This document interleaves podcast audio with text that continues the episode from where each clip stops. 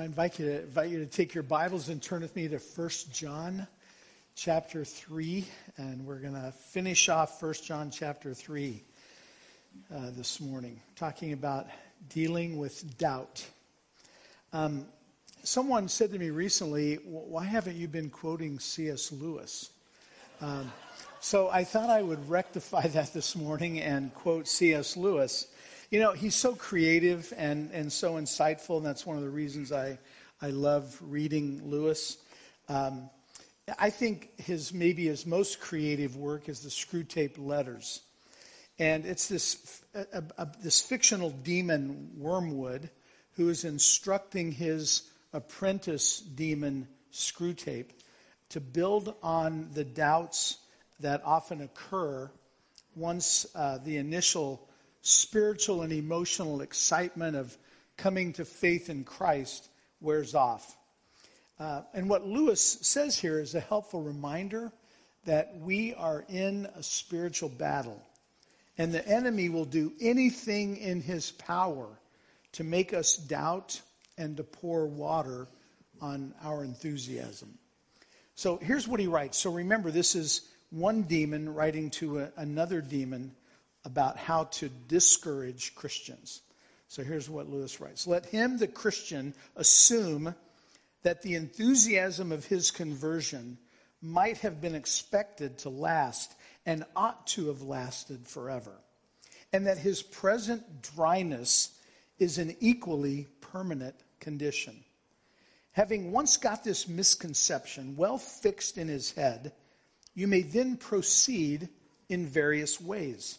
It all depends on whether your man is the desponding type who can be tempted to despair or the well wishful the wishful thinking type who can be assured that all is well. Make him doubt whether the first days of his Christianity were not perhaps a little excessive.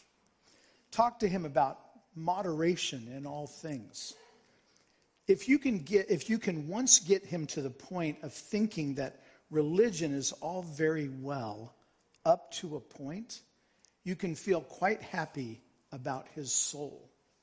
A moderated religion is as good for us as no religion at all and much more amusing. So satan will do anything he can to encourage doubts among believers to make our faith lukewarm. That's Satan's goal. He's out to destroy us. Uh, the passage we're looking at today is telling us that what we're to do when we doubt. It's telling us what, what we can do when we have doubts, uh, when, what, what we can do when we need assurance. Uh, so, verse 19 refers to setting our hearts at rest. How do we do that? So, let's read our passage. Uh, 1 John chapter 3, beginning at verse 19. This is how we know that we belong to the truth and how we set our hearts at rest in his presence. If our hearts condemn us, we know that God is greater than our hearts and he knows everything. Dear friends, if our hearts do not condemn us, we have confidence before God and receive from him anything we ask because we keep his commands and do what pleases him. And this is his command to believe in the name of his Son, Jesus Christ, and to love one another as he commanded us. The one who keeps God's commands lives in him, and he in them. And this is how we know that he lives in us. We know it by the Spirit he gave us. This is God's word. So there's a difference between doubt and unbelief. I like the way Henry Drummond put it. He's got a quote on the, on the top of your outline Christ never failed to distinguish between doubt and unbelief. Doubt is can't believe, unbelief is won't believe. Doubt is honesty, unbelief, un- unbelief is obstinacy. Doubt is looking for light. Unbelief is content with darkness. So, how do we deal with doubt when we have it? The first thing we need to do when we doubt is to be grateful for God's grace. Thank Him for His grace. Um, This is how we know that we belong to the truth and how we set our hearts at rest in his presence. So the first word, this, or uh, in some translations, by this, is referring back to what we looked at last week uh, the topic of loving each other. Uh, like, look at verse 18 little children, don't just say you love one another, but show it by your actions. So, verse 19 then is really when, as a Christian family, we know we belong to the truth. The truth here is the truth of Scripture. Like it says in Psalm 119, verse 160, and that reference is not on your outline, but Psalm 119, verses, verse 160, that says, All your words are true. Um, it's like the prayer that Jesus prays in the great high priestly prayer in John chapter 17 when he says, Sanctify them. He prays for his disciples. Really, the same prayers for us. Sanctify them by the truth. Your word is truth. And so God's words are true. When we come into God's presence, it will be awesome because hopefully he'll ask us what we've been doing, and hopefully we'll be able to say, Well, we, we love you, Father. And we have been keeping your commandments, including your commandment to love each other. And we've been doing our best to fulfill the great commission that you gave us, the last command that you gave us. And hopefully, God's response will be back to us You've been acting like my children, and I love that. And I see the fruit of the Spirit in your lives love and joy and peace and patience and so on. And I see the fruit of other Christians in your lives. And that's the way it should be. And, and so I, I know you're glorifying me in all your efforts and all you do. And so well done, good and faithful servant. That's what we want to hear from him. And so, you know what I hear about all the time? I hear all the time about people in our family right here at Claremont Emmanuel who are sick, and people who go to visit them, people who have uh, who, who, make a, a concerted effort to pray for them. I see you doing that almost every day, if not for sure every week. I see people in, in, in our family right here at Claremont Emmanuel who sometimes need a ride to the hospital or wherever. And I see other people say, Hey, I'll take him. I'm available. I'll help out. I, I see that all the time. And I want you to be encouraged because this is a family that obviously loves each other. And that's important. That's what he tells us that we're supposed to do. So I want to begin with the middle of verse 20 as we move to verse 20. So in the middle of it, says, We know that God is greater than our hearts.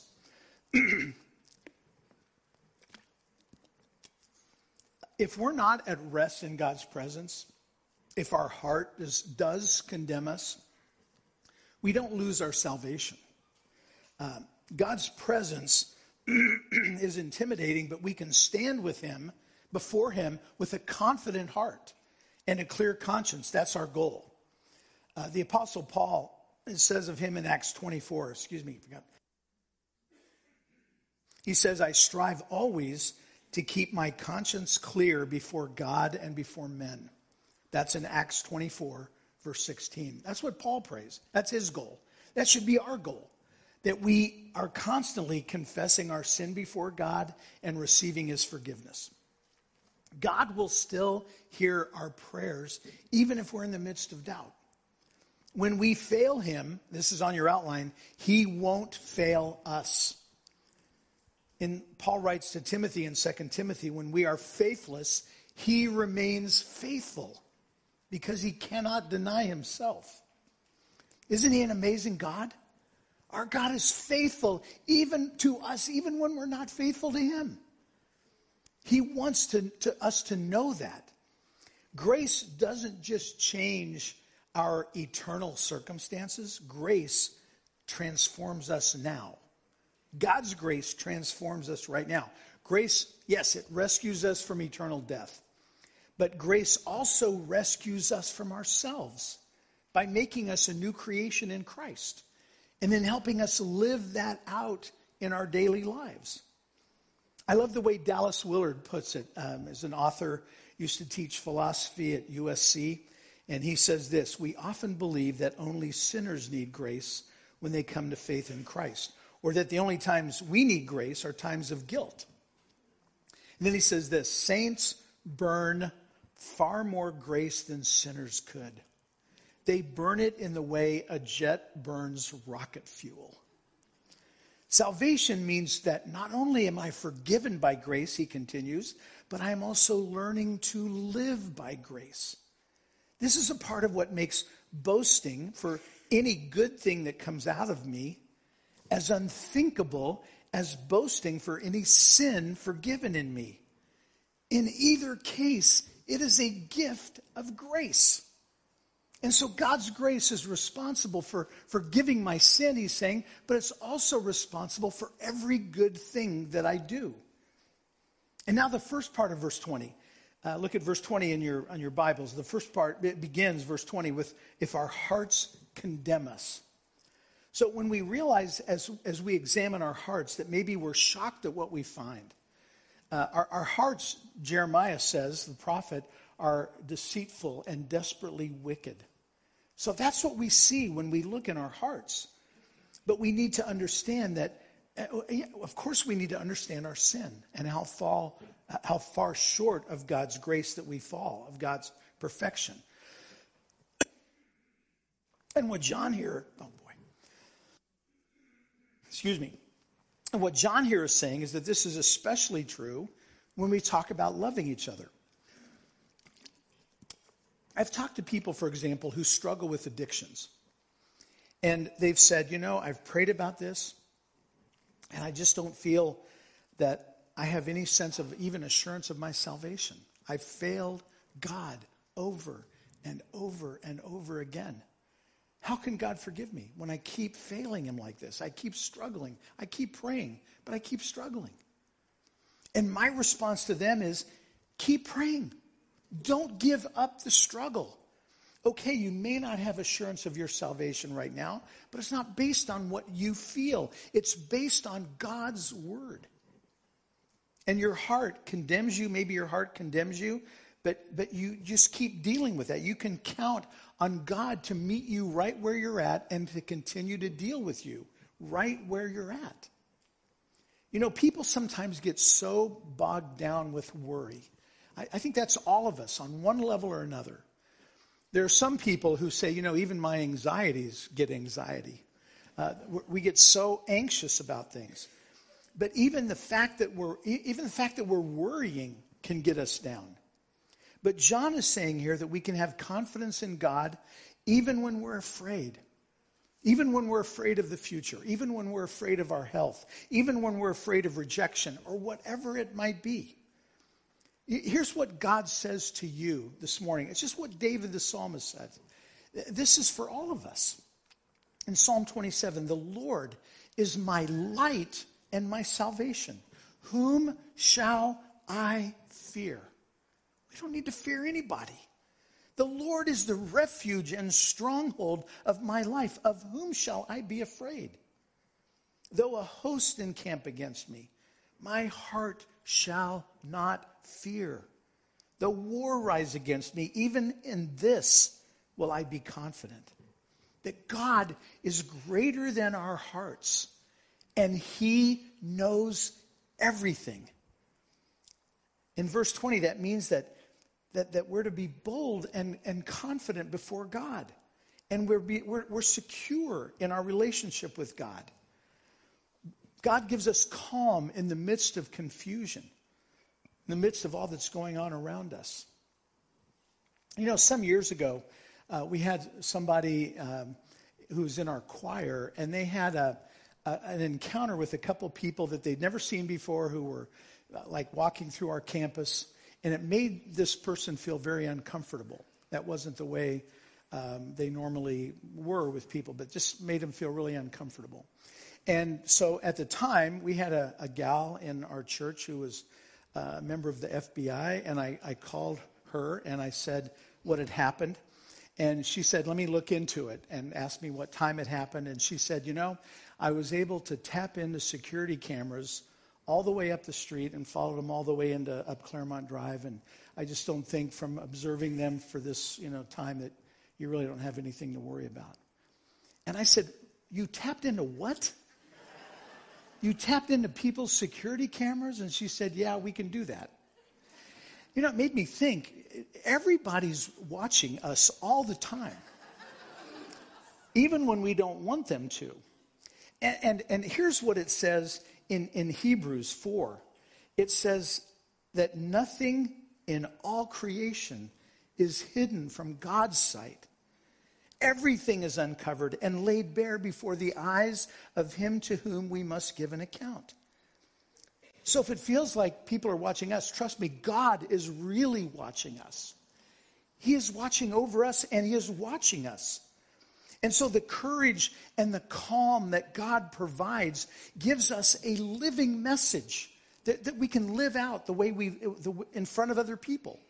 Uh, to let our light shine before men that they may see our good works and glorify our Father in heaven, especially when we're afraid especially when we're stressed out.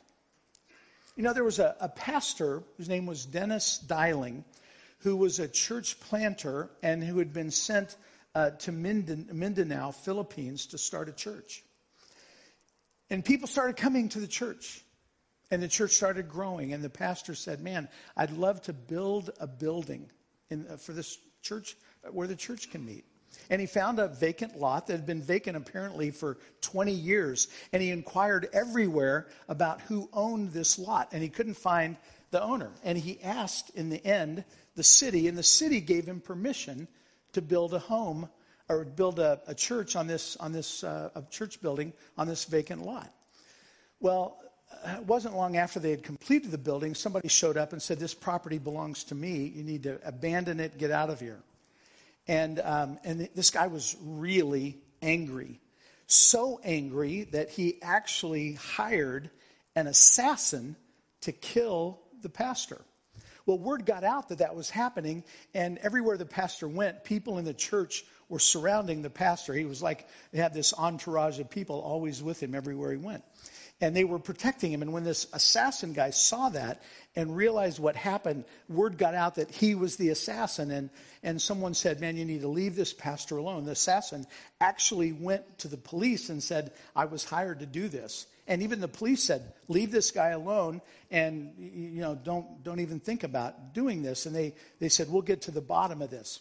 Well, the assassin ended up going and talking to the pastor and the crowd of people he had around him and said, uh, You need to go, you should go and talk to the owner of this property and, and try to make a deal with him about buying the property and, and explain to him what the situation is. And so the owner and, and his entourage went to talk to this owner. The, the pastor went to talk to this owner.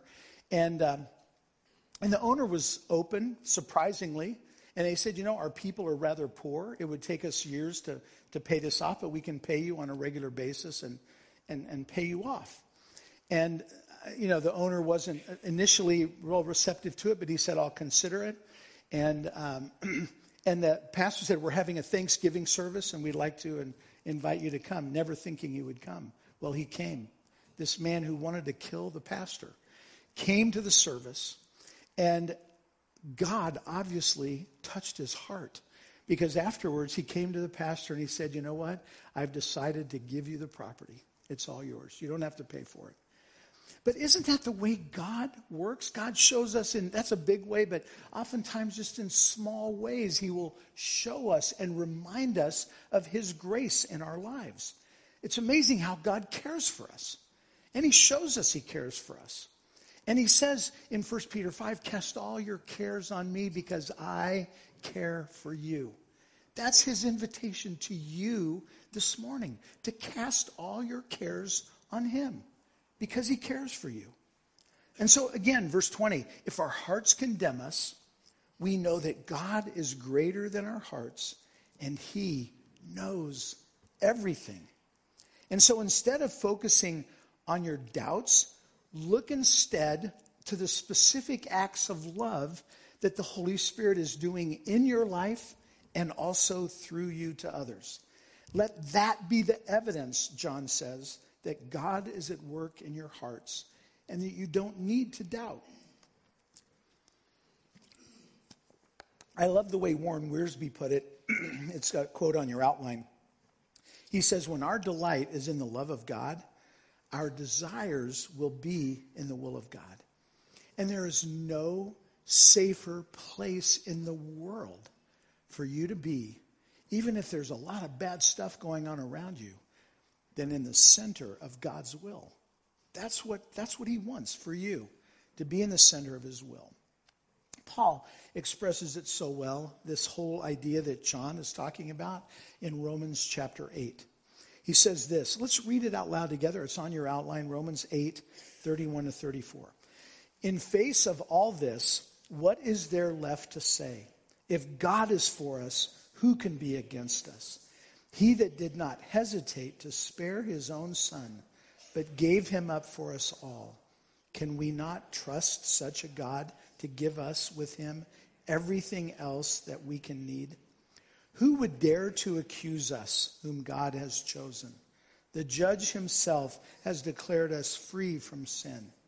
Who is in a position to condemn? Only Christ. And Christ died for us. Christ rose for us. Christ reigns in power for us. Christ prays for us. Amen. And the second thing to do when we doubt is to be bold in prayer in verses 21 and 22. Dear friends, if our hearts do not condemn us, we have confidence before God. So this is the second time in the letter, the letter to First John uh, that we're looking at that the word confidence has been used. So twice it's used to refer to the confidence that we have before God at, on the day of judgment, like in 1 John 2.28. And now, dear children, continue in him so that when he appears, we may be confident and unashamed uh, uh before him at his coming. And then also 1 John 4 17, you've got those references on your outline. Love is made complete among us so that we will have confidence on the day of judgment. And then we have confidence before God here. So that twice the word is used about confidence at judgment. Twice it's used about the confidence that we can have when we come before God to pray. Like right here, we have confidence before God, verse 21. Um, and the idea of confidence, as this is on your outline, is literally a complete freedom to speak our minds without any fear or shame. We can be honest with God. We're not telling God something new when we tell Him what's on our heart. We're not telling God something new when we tell Him our doubts or our fears or whatever we tell Him. He knows what's on our hearts already. Our confidence is in the Lord. You know, there's a group of, of trapeze artists that are called the Flying Rudellas. And they explain that there's a special relationship between the flyer and the catcher on the trapeze. The flyer is the one who lets go, and the catcher is the one that catches them. And as the flyer swings high above the crowd and, and, on the trapeze, the moment comes where he lets go and he arcs himself out into the air. And his job is to remain as still as possible as he's flying through the air. Um, and, and then to wait for the strong hands of the catcher to catch him. And so one of the flying Rudellas said it like this The flyer must never try to catch the catcher. The flyer must wait in absolute trust. The catcher will catch him, but he must wait. And I love that as a picture of how we're to learn to wait on the Lord and to be of good courage and to keep waiting, knowing that God will catch us as we boldly give Him our requests. We're like that flyer who is as still as possible before God, waiting for God to catch us and knowing that He will. And this would be amazing enough, just that in this verse. But there's more. There, but there's more. We have confidence in approaching God, but we also have confidence that our prayers are answered. Look at the beginning of verse 22 and that we receive from him some things we ask for. No, that's not what it says. Anything we ask, So, what he's saying is not just some of your prayers will be answered, but that if we meet these criteria that he's talking about, all of our prayers will be answered. And so, the, the conditions that he's talking about, the criteria, is that, and that's the next bullet point, that we're to be submissive to God. We're to be submissive to God. Specifically, the passage says, because we keep his commands and do what pleases him. So, John is not about an external legalism that's motivated by pride. That's not at all what he's after. He's after a heartfelt obedience. That's what God wants from each of us. Uh, it's like what Jesus said, what John recorded in John chapter 15, when he writes, if, if you abide in me, and if my words abide in you, then ask whatever you wish, and it will be done for you. But there are two conditions there, right? Us abiding in him and his words abiding in us. My Father is glorified by this, that you bear much fruit and so prove to be my disciples. So, what is your motivation to please the Lord? You've got that question on the outline because it's something that, as you go back over these notes, I hope you'll take some time to think about. What is my motivation? Doing what pleases Him should motivate everything we do. To glorify Him should be our motivation. So that whether we eat or drink, whatever we do, we should do it all to the glory of God. It's like the benediction in, in Hebrews says, when, when it says, Now the God of peace who brought up from the dead, the great shepherd of the sheep through the blood of the eternal covenant, even Jesus our Lord, equip you in every good thing to do his will, working in us that which is pleasing in his sight through Jesus Christ, to whom be glory forever and ever. And then the second thing that we're to do when we need assurance before God is have faith in Jesus and be obedient. That's the next point, number two on your outline. What, what John is saying in verse 23 is don't say you believe in Jesus and then in the next breath say, you know, I just don't like this about so and so. That's not the way we talk. You ever say that to your kids, parents? That's not the way we talk. And that's not the way we talk in our family. Uh, John isn't writing about a love that we just talk about either. He's writing about one that's expressed, like we talked about earlier, in genuine concern for other people. We could almost say that verse 23, uh, look again at verse 23, is a summary of the Christian life in a nutshell. And this is his command to believe in the name of his Son, Jesus Christ, and to love one another as he commanded us. And the word command is singular, and that's a shift from the plural commands in verse 22. And what is happening here is John is combining both the concept of believing in Jesus with the loving of the family of God into one single action. And so you've got this on your outline. We have what we have is one command with two parts believe and love. Believe God, believe Christ, trust in Him, rely on Him, cling to Him, and love each other. Love Him and love each other.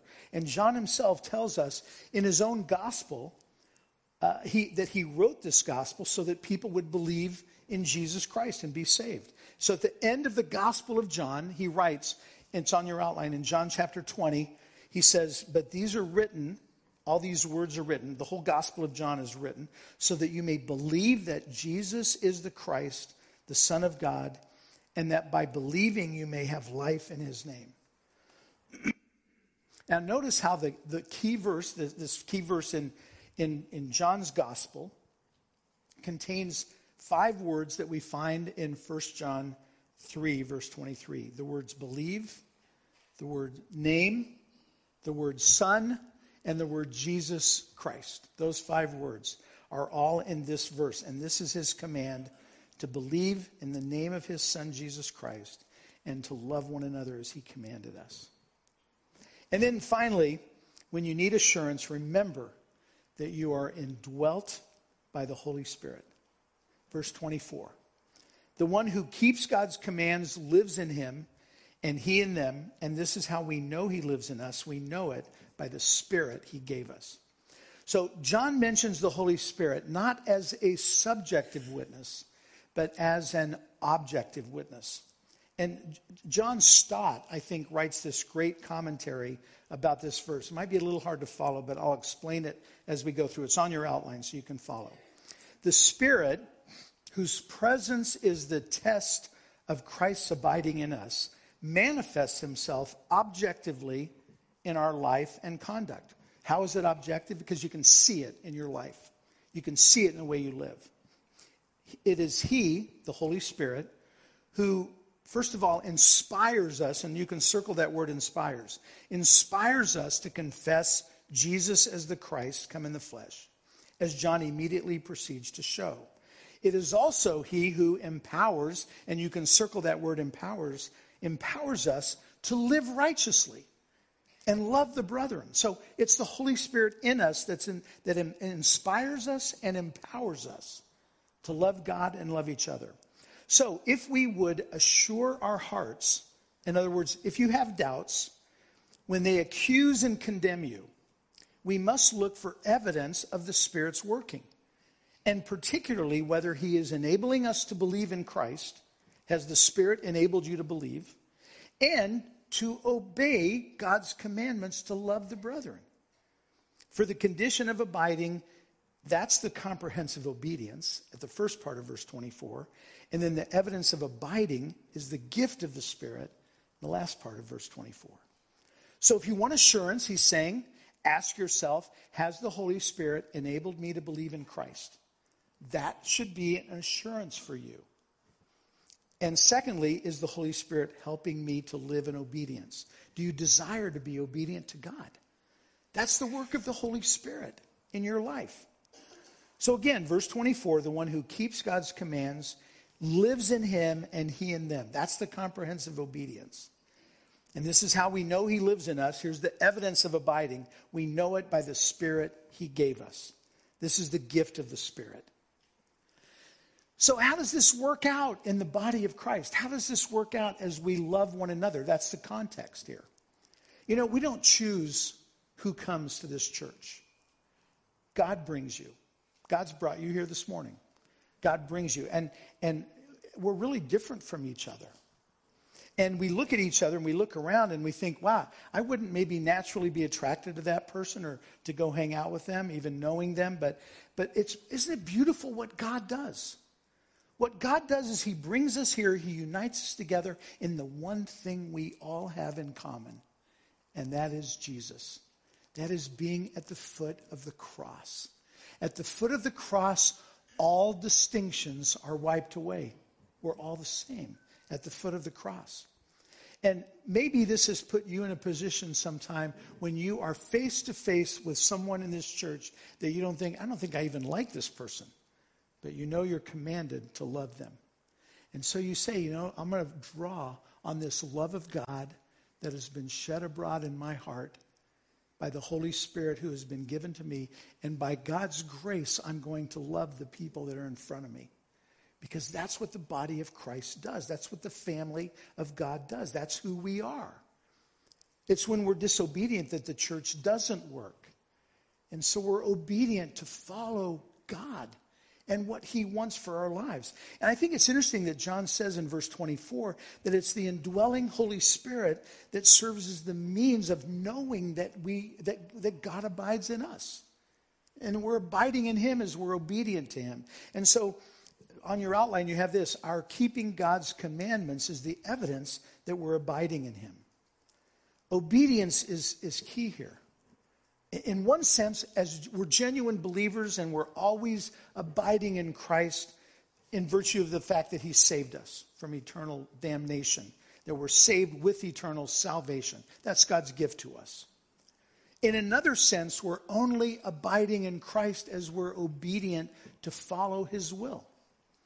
And so this takes us really back to the start of chapter 3 because it reminds us, and this is on your outline, that the cure for doubt is not found in subjective experience, but in knowledge. In knowledge. That's one of the key words in First John that we that you may know. John speaks positively here of the presence of the Holy Spirit, but Paul uses negative terms to say the same thing in Romans chapter 8, verse 9. Anyone who does not have the Spirit of Christ does not belong to him. So the only way to know you're a believer is to have the Spirit of Christ. If you are a believer, you have the Holy Spirit. you know, this is maybe a dumb example, but and I don't know if you remember this Gatorade commercial a while back, and it, the, the, the kind of the catch line was, "Is it in you?" And you saw these athletes drinking Gatorade, purple Gatorade, and the ones who were drinking purple Gatorade were sweating purple sweat. I was kind of gross. That's the way it was. But when I, I thought of that, when I thought of this passage, because it, it, it, it resonates with what's, what we're learning here, what verse 24 says. God promises an internal change by the Holy Spirit. Not that we sweat the Holy Spirit. I didn't mean that. But, but that, we, that, that the, uh, the Holy Spirit we, we act as if we're filled with the Holy Spirit. We love other people. We're loving them because the Holy Spirit in us. And that's the way that we're assured that the Spirit lives in us. Paul says it like this in 1 Corinthians 6 What do you not know that your body is the temple of the Holy Spirit who is in you, that you have from God, and you are not your own? We belong to Him. So just let me finish with this. If you struggle with doubts, um, uh, here's a, a couple words of advice. First of all, you've got these on your outline. Hang on. Hang on. It's completely normal to have questions. And so don't beat yourself up. But it's, it's a great thing to be honest. It's a great thing to search out answers to questions. That's why we have a whole part of theology called apologetics, which is a, how to give a defense of our faith. Sounds like we should apologize for our faith, but that's not what it means. It means how to give a defense of our faith. But also, don't be content to stay in a place of doubt. Like one of my seminary professors said, if you have a question about a passage, write a question mark in the margin. But make sure you write it in pencil because when it answers, when it gets answered, you can erase the, the question mark. Uh, and sometimes it'll get answered right away. Sometimes it'll be maybe years later. But all of my question marks have been erased from my Bible. um, and that's okay to have questions. But also, don't be content to stay in a place of doubt. Doubts and questions are an important part of your journey, but they're not where you want to end up. Secondly, doubt your doubts. Doubts don't win just because they're doubts. Lean into them. In other words, investigate them. Search for an answer. The answers are there. We want to believe according to the truth, and so weigh your beliefs in light of your doubts. Um, and, and, and the truth of God is what we're after. And there are a lot of great Christian answers out there. I've given you some, some great resources. All of those are really good. I think my favorite would be the one in the middle, I'm Glad You Asked by Kenneth Boa. It's a really good book. And then finally, stay curious. Stay curious. Keep asking questions. You can have a profound confidence in the truth of Christianity, but still ask deep and difficult questions. And you will find the truth. So keep seeking. Let's pray.